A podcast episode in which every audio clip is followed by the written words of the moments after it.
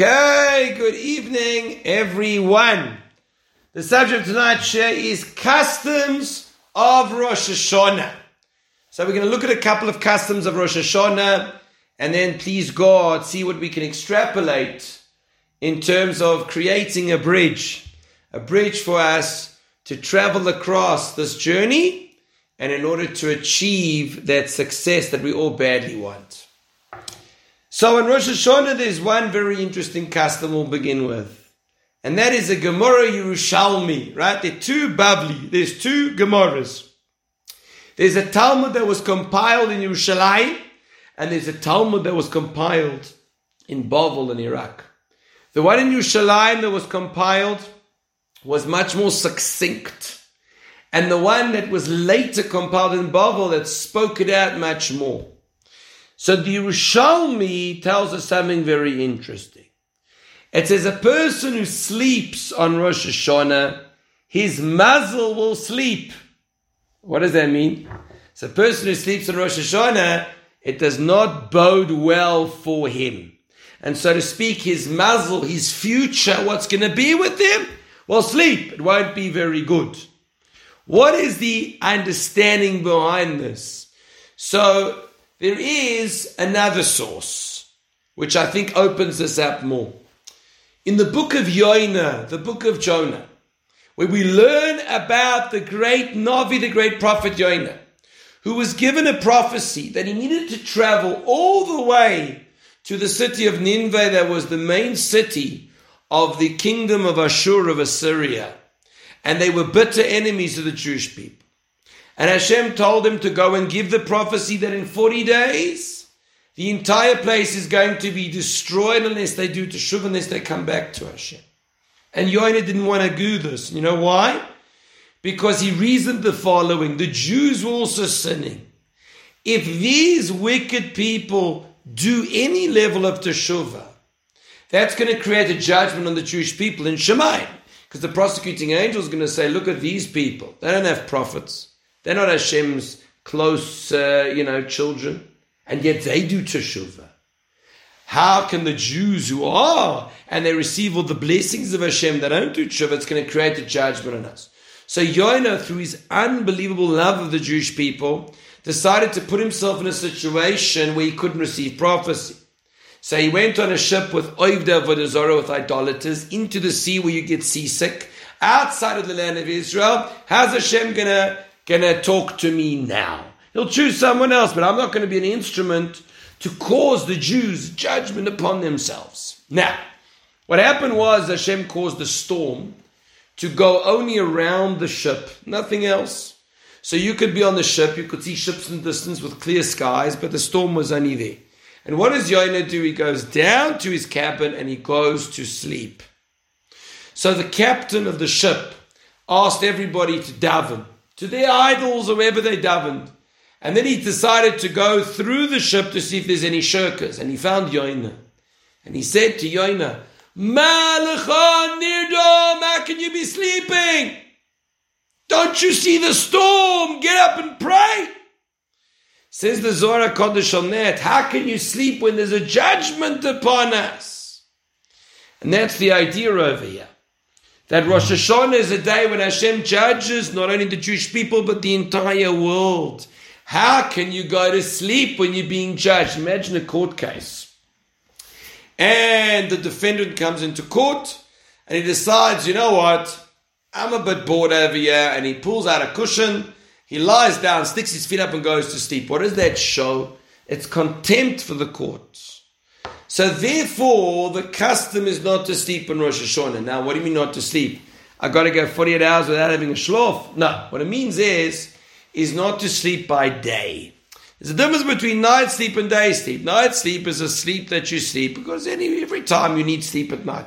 But a day sleep is more as a relaxation, as an enjoyment of the day, as a rest. You don't normally get that during the day. And Rosh Hashanah, it's inappropriate to do that.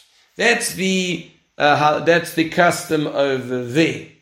However, the Chayyim writes that a person whose bottle is wasting his time is like he's sleeping. So if a person is just so tired, He should have a short sleep, just enough to give him energy, and then get up and learn and say Tehillim and whatever else in the day. What is the philosophy behind this?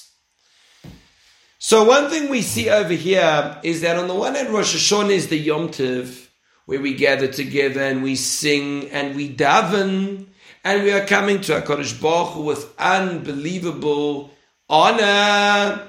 But at the same time, we have to be wary that it's the day of judgment and the commands upon us to be different from other Yom Tavim. Other Yom Tavim, you sleep in the afternoon, you relax, it's an enjoyment.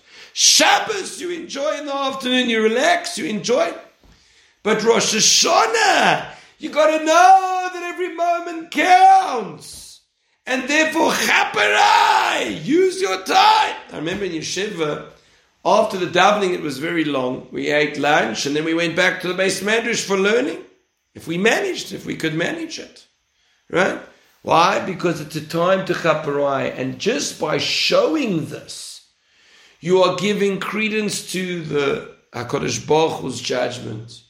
You're recognizing it. And that in itself will create a tremendous positive merit for all of the Jewish people. It's interesting because in today's time, we don't like this. What do I mean we don't like this? We like to have things that are easy. We like to have things that don't command so much of us. We enjoy it when we can relax, chill, but to push us a little bit, not so much, right? To give an example, you know, a person, let's say, hasn't been exercising and now he just starts to exercise and he's got a trainer. And the trainer's working him hard. And every day he comes home and he's got sore arms and sore legs. And he feels, why should I do this? But the trainer tells him, you got to work yourself up. You got to build those muscles. There's nothing less in Yiddishkeit when it comes to ruchnias. You got to build those muscles as well, which means you got to stretch yourself a little bit. You know, when a person feels I can only reach this, I need to push myself more. And therefore, in Rosh Hashanah, Hashem sends to us, push a little bit more. Push a little bit more. Put in more effort. Oh, you woke up, you daven, it's a long davening, you're in shul for so long. Try and do something productive in order to keep yourself busy for the sake of HaKadosh Baruch Hu. This is one of the, the themes of our day of Rosh Hashanah taking your time and utilizing it appropriately. It's interesting, one time Rabbi Akiva Eiger, one of the Gedolei Yisrael, once encountered a group of Jews who were just, you know, just playing and wasting time. And when they saw him, they turned to him and said, Rabbi, we're just killing time. He was so upset. Can you think about it? We're just killing time. Imagine a person has a treasure and he takes the treasure and he decides, I'm just going to chuck it into the water, throw it into the sea. You think he's mad. Time is our greatest treasure because with every moment we can utilize it. So that's the first idea. The minhag of not sleeping is not just a minhag of refraining from. It's putting ourselves into the psyche of I'm going to stretch more for Hashem. Second minhag is we do not say Hallel on Rosh Hashanah and Yom Kippur. And the Gemara asks why. Because the rule is when I come to a Yom Tiv, where there's an Isur Melocha, where I'm not allowed to do creative activities, right? I can't turn on lights, I can't um, write, and things like that. So then I should say Hallel on that day as well. That's what the Gemara says. However, the Gemara says we can't. Why? So Hashem says that the angels asked, why aren't the Jews saying Hallel? And Hashem says on the day where the books of life and death are open before them, they're going to say Shira, they're going to sing Hallel. Now, the problem with this is anyone who goes to a Rosh Hashanah Yom Kippur davening, there's lots of singing. We sing beautiful tunes. We sing the piyutim. We sing these beautiful, beautiful poems that our rabbis went ahead and they composed for us in the most beautiful way. So why is it that we're not going to sing a Hallel? The answer is there's a difference between singing a song, and Hallel. Hallel means to go wild with joy, says Rav Miller, from the word hoilelus, almost like foolishness. You go wild with joy, it's got a different, a different vibe to it. And for that, it's inappropriate because we have to realize we're in the position where we're being judged what's going to be the year to, the year that's coming up. So we refrain from that, but we do sing at the table, the Yom Tov table. We do sing in our tefillahs like Kedush and the Piyutim. But when it comes to Hallel, we have to refrain. What do we see over here? Very important in terms of our angle and how we reflect on this day. We're going to dress up and we're going to be dignified. We're going to control ourselves not to go wild, but at the same time, we're going to crown Hashem as king. It's almost like a ceremony where you come and there's going to be a presentation. You don't start dancing wildly then. You watch, you honor it, you re- you're quiet, you clap, you might say mazel tov, but at the end of the day, you're going to limit yourself that you're not going to lose yourself that we may sometimes do on a Pesach, Shavuot, Sukkot, but not on Rosh Hashanah Yom Kippur. Rosh Hashanah Yom Kippur, we're going to realize this is a serious day of honor and privilege, and we, we joy, rejoice with Hashem. We don't dance, we don't go on. So that's the second aspect. The second aspect is there has to be dignity. Today's time, we miss this a lot. Because even on formal occasions, it's not so formal anymore. People feel nothing with uh, rocking up an important occasion in shorts or a t-shirt. They feel nothing about uh, you know rocking up at an occasion and just making jokes the whole time. There has to be a feeling that this is an important occasion which requires discipline, respect, and honor.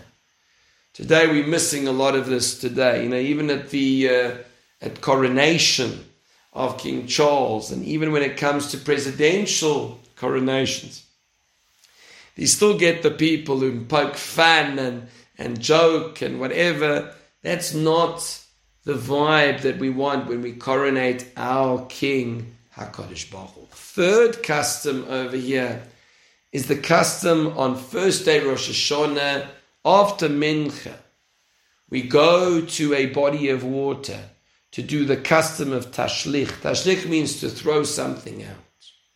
Very strange custom.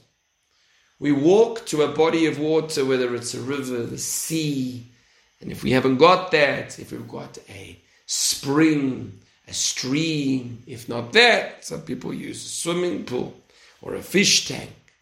What are we doing over here? And we recite prayers and we shake our pockets and symbolically say we're throwing our sins into the water. what's going on over here? So Chazal, our rabbis tell us that there was a very special event that took place on Rosh Hashanah, and that was the Akedah Yitzhak, the tenth test of Avram Avinu. When Avram was asked to offer up his only son as a sacrifice, going against everything he had been teaching for the last decades. That child sacrifice is forbidden, and now he's asked to sacrifice his own son. And not only that, but his son was the most precious thing to him in the world, and he's asked to sacrifice that. And what happened was, and this you have to look in the verses to see, is that Hashem didn't say, take him up and sacrifice him now. He said, go take him to this place. And Avram Avinu had to travel three days to this place. Can you imagine 72 hours of traveling with your son and knowing what you need to do? Can you imagine that? But Chazal tell us it wasn't just an easy walk.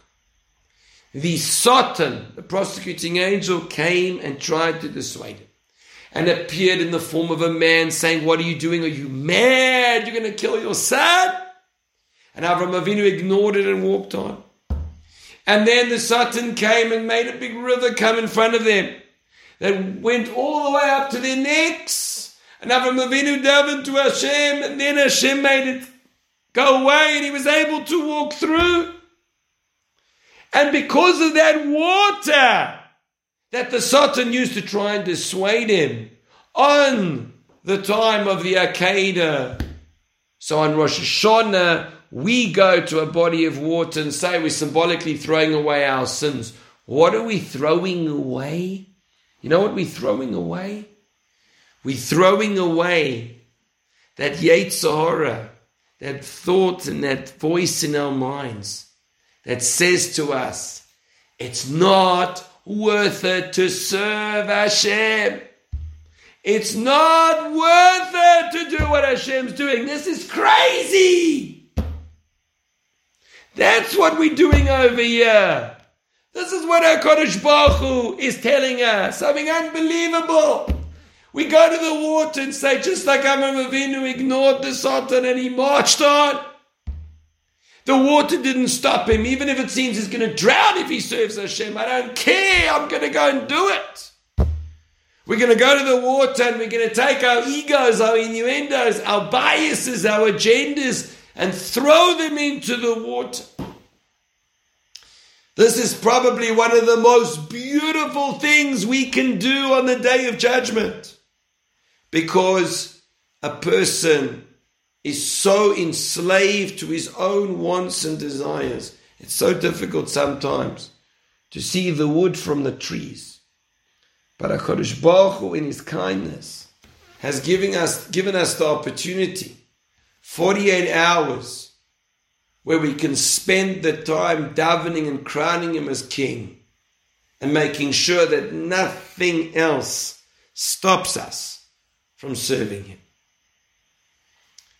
It's a fascinating question that Rabbi Yosef Albo asks. Rabbi Yosef Albo wrote the book, the Sefer Ikrim.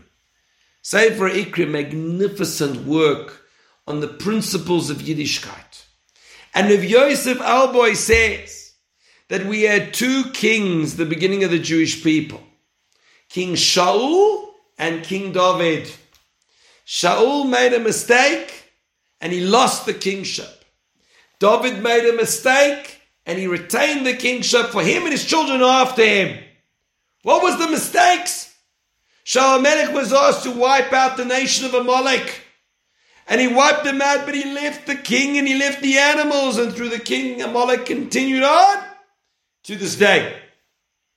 David HaMelech made a mistake in that he took Bathsheba before the time was right even though halachically she was divorced, and even though he was entitled to send her husband to the battlefield because he disobeyed him, nevertheless he was criticized by the Novi Noson HaNovi. So why is it also Yosef Albo, oh, if they both made mistakes, why does David retain the kingship and Shaul doesn't? And he comes with a principle that in my opinion separates the men from the boys. Because what was the reaction when they were told off by the prophet? When Shaul was told off, he said, No, I have done the will of Hashem. Only later did he finally reconsider and realize his error. David HaMelech's words were, lelokim. I have sinned to God. He didn't make excuses. And he had every right to make excuses because there were so many excuses. Like the Gemara says, the one who said that David Melech sinned is making a mistake. This is the difference. When a Jew can take responsibility, he's like a king. And that's why David could retain the kingship, because that's what a king's about. Whereas by Shaul Melech, since he denied it, you could no longer be the king. When a Jew is able to face up and say, Yes, I made a mistake. I sinned. I did wrong. Take it like a man and take responsibility for it. Then everything changes. But if he's going to go into the world of denial, then not. Rav Breitowitz Shlita brings down that in today's time, unfortunately, we live in a society which is full of victim mentality. I can tell you as a teacher, I teach children, I have taught children who have a victim mentality, and some of the parents have victim mentalities. There are people that we encounter all the time that everybody's against me. The world owes me a living. I don't care what a person goes through. At the end of the day, you've got to lift your head up and take responsibility. Got to lift up your head and say, Yes, I'm going to make something of myself. And it sounds very cruel and harsh to say that. But I want to say that when a person accepts that Hashem's given me this, this lot in life and I'm going to make something from it, that person is going to fly. But a person who keeps on blaming, he's never going to get anywhere in life. Kodesh Baruch Hu wants us to take responsibility. So we've got three customs. We've got the custom of not sleeping on Rosh Hashanah afternoon because Rosh Hashanah is a time we have to really work hard and use every moment, not just waste the day away. Secondly, we don't say Hallel on Rosh Hashanah. Why not? Because even though we're confident in Hashem, but it's inappropriate, there's a line that doesn't get crossed. Thirdly and importantly, we have the minhag of Tashlich, where we go to the waters, remind ourselves of those swelling waters that blocked Avram and Yitzchak, and how they kept on going, to realize that we've got to take all our thoughts in our mind that says, don't serve Hashem, and throw it into the water, push it aside, ignore it, and go forward. If we have this, then we have a taste of success that we all desperately want. Rabbis tell us that what is decided for the year is on Rosh Hashanah. That means that if we look back in the previous year, and this person was blessed with this, and this person got a terrible tragedy, all of that was decreed in Rosh Hashanah and sealed in Yom Kippur. All of that started from there. The Chazon Ish one time had a fly come and fly right into the room and was disturbing people. And the Chazon Ish turned and said, It's a Rosh Hashanah fly. That's how a Jew looks at life. He understands that it's all from Hashem. So now when we approach our world, we approach the world of parnosa, of our sustenance, health, shalom bayis, everything we have around us. We have to know that it all depends on this moment now. All depends on Rosh Hashanah. Let's make the best of it. Let's use our heads and our hearts. Let's put in effort. Let's make this a Rosh Hashanah that is really going to be meaningful and one Be'ezrat Hashem that we're going to remember. I conclude with the following. Rosh Hashanah is called the head of the year. Why is it not called the beginning of the year? Why the head? Because what is the function of a head in your body? The head doesn't seem to be anything that does physically much. You don't pick up things with your head, you don't kick things with your head, you don't construct things with your head. But the head is the, the cockpit. The head is the headquarters of all the instructions that go out. Without the head, nothing else goes. Let's make Rosh Hashanah the head, the front, the foremost. And please God will be Zoicha to a ksiva ksima toiva and a gebench to you.